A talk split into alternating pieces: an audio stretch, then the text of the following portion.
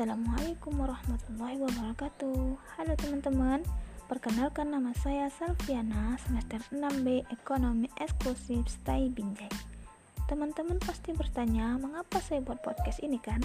Jadi tujuan saya buat podcast ini Yaitu untuk memenuhi tugas dari pelajaran Metodologi penelitian Oke, materi yang akan saya bahas hari ini yaitu tentang kebenaran.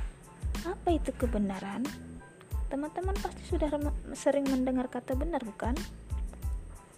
Kita sama-sama tahu jika sudah benar, maka sudah pasti tidak salah. Namun, adakah makna lain dari kata kebenaran? Mari kita bahas. Kebenaran adalah penyesuaian antara pengetahuan dan objek. Pada hakikatnya, kebenaran memiliki banyak makna. Manakala kata benar itu dihadapkan pada lawan katanya atau kebalikannya maka keberagamannya akan menjadi lebih jelas. Misalnya, benar dalam arti sungguh-sungguh, maka lawannya adalah kemungkinan. Benar dalam arti asli, maka lawannya adalah palsu, dan benar dalam arti nyata, maka lawannya adalah salah. Dengan demikian, masalah kebenaran adalah masalah hubungan antara ide-ide dan dunia realitas. Meskipun pertanyaan tentang kebenaran itu banyak diperdebatkan, oleh aliran nihilisme dan idealisme.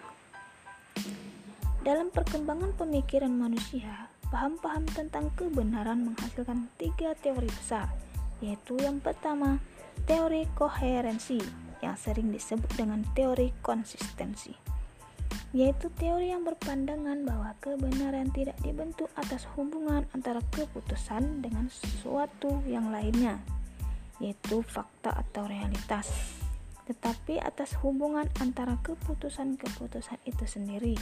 Dengan kata lain, kebenaran ditegakkan atas hubungan antara pernyataan dan kesimpulan yang dianggapnya benar. Yang kedua adalah teori korespondensi, yaitu teori yang berpandangan bahwa suatu pernyataan adalah benar jika materi pengetahuan yang dikandung pernyataan itu berhubungan dengan objek yang dituju.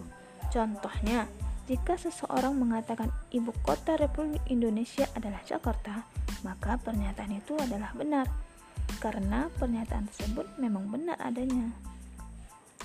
Yang ketiga adalah teori pragmatik. Menurut teori ini, suatu pernyataan dikatakan benar jika pernyataan itu atau konsekuensinya dari pernyataan itu mempunyai kegunaan praktis dalam kehidupan manusia. Kriteria pragmatik digunakan oleh ilmu dalam penentuan kebenaran dilihat dari perspektif waktu. Selama pernyataan itu fungsional dan mempunyai kegunaan, maka dianggap benar. Tetapi sekiranya pernyataan itu tidak lagi bersifat demikian, disebabkan perkembangan pengetahuan itu sendiri, maka pernyataan itu ditinggalkan. Nah, itu adalah pemahaman tentang kebenaran menurut perkembangan pemikiran manusia.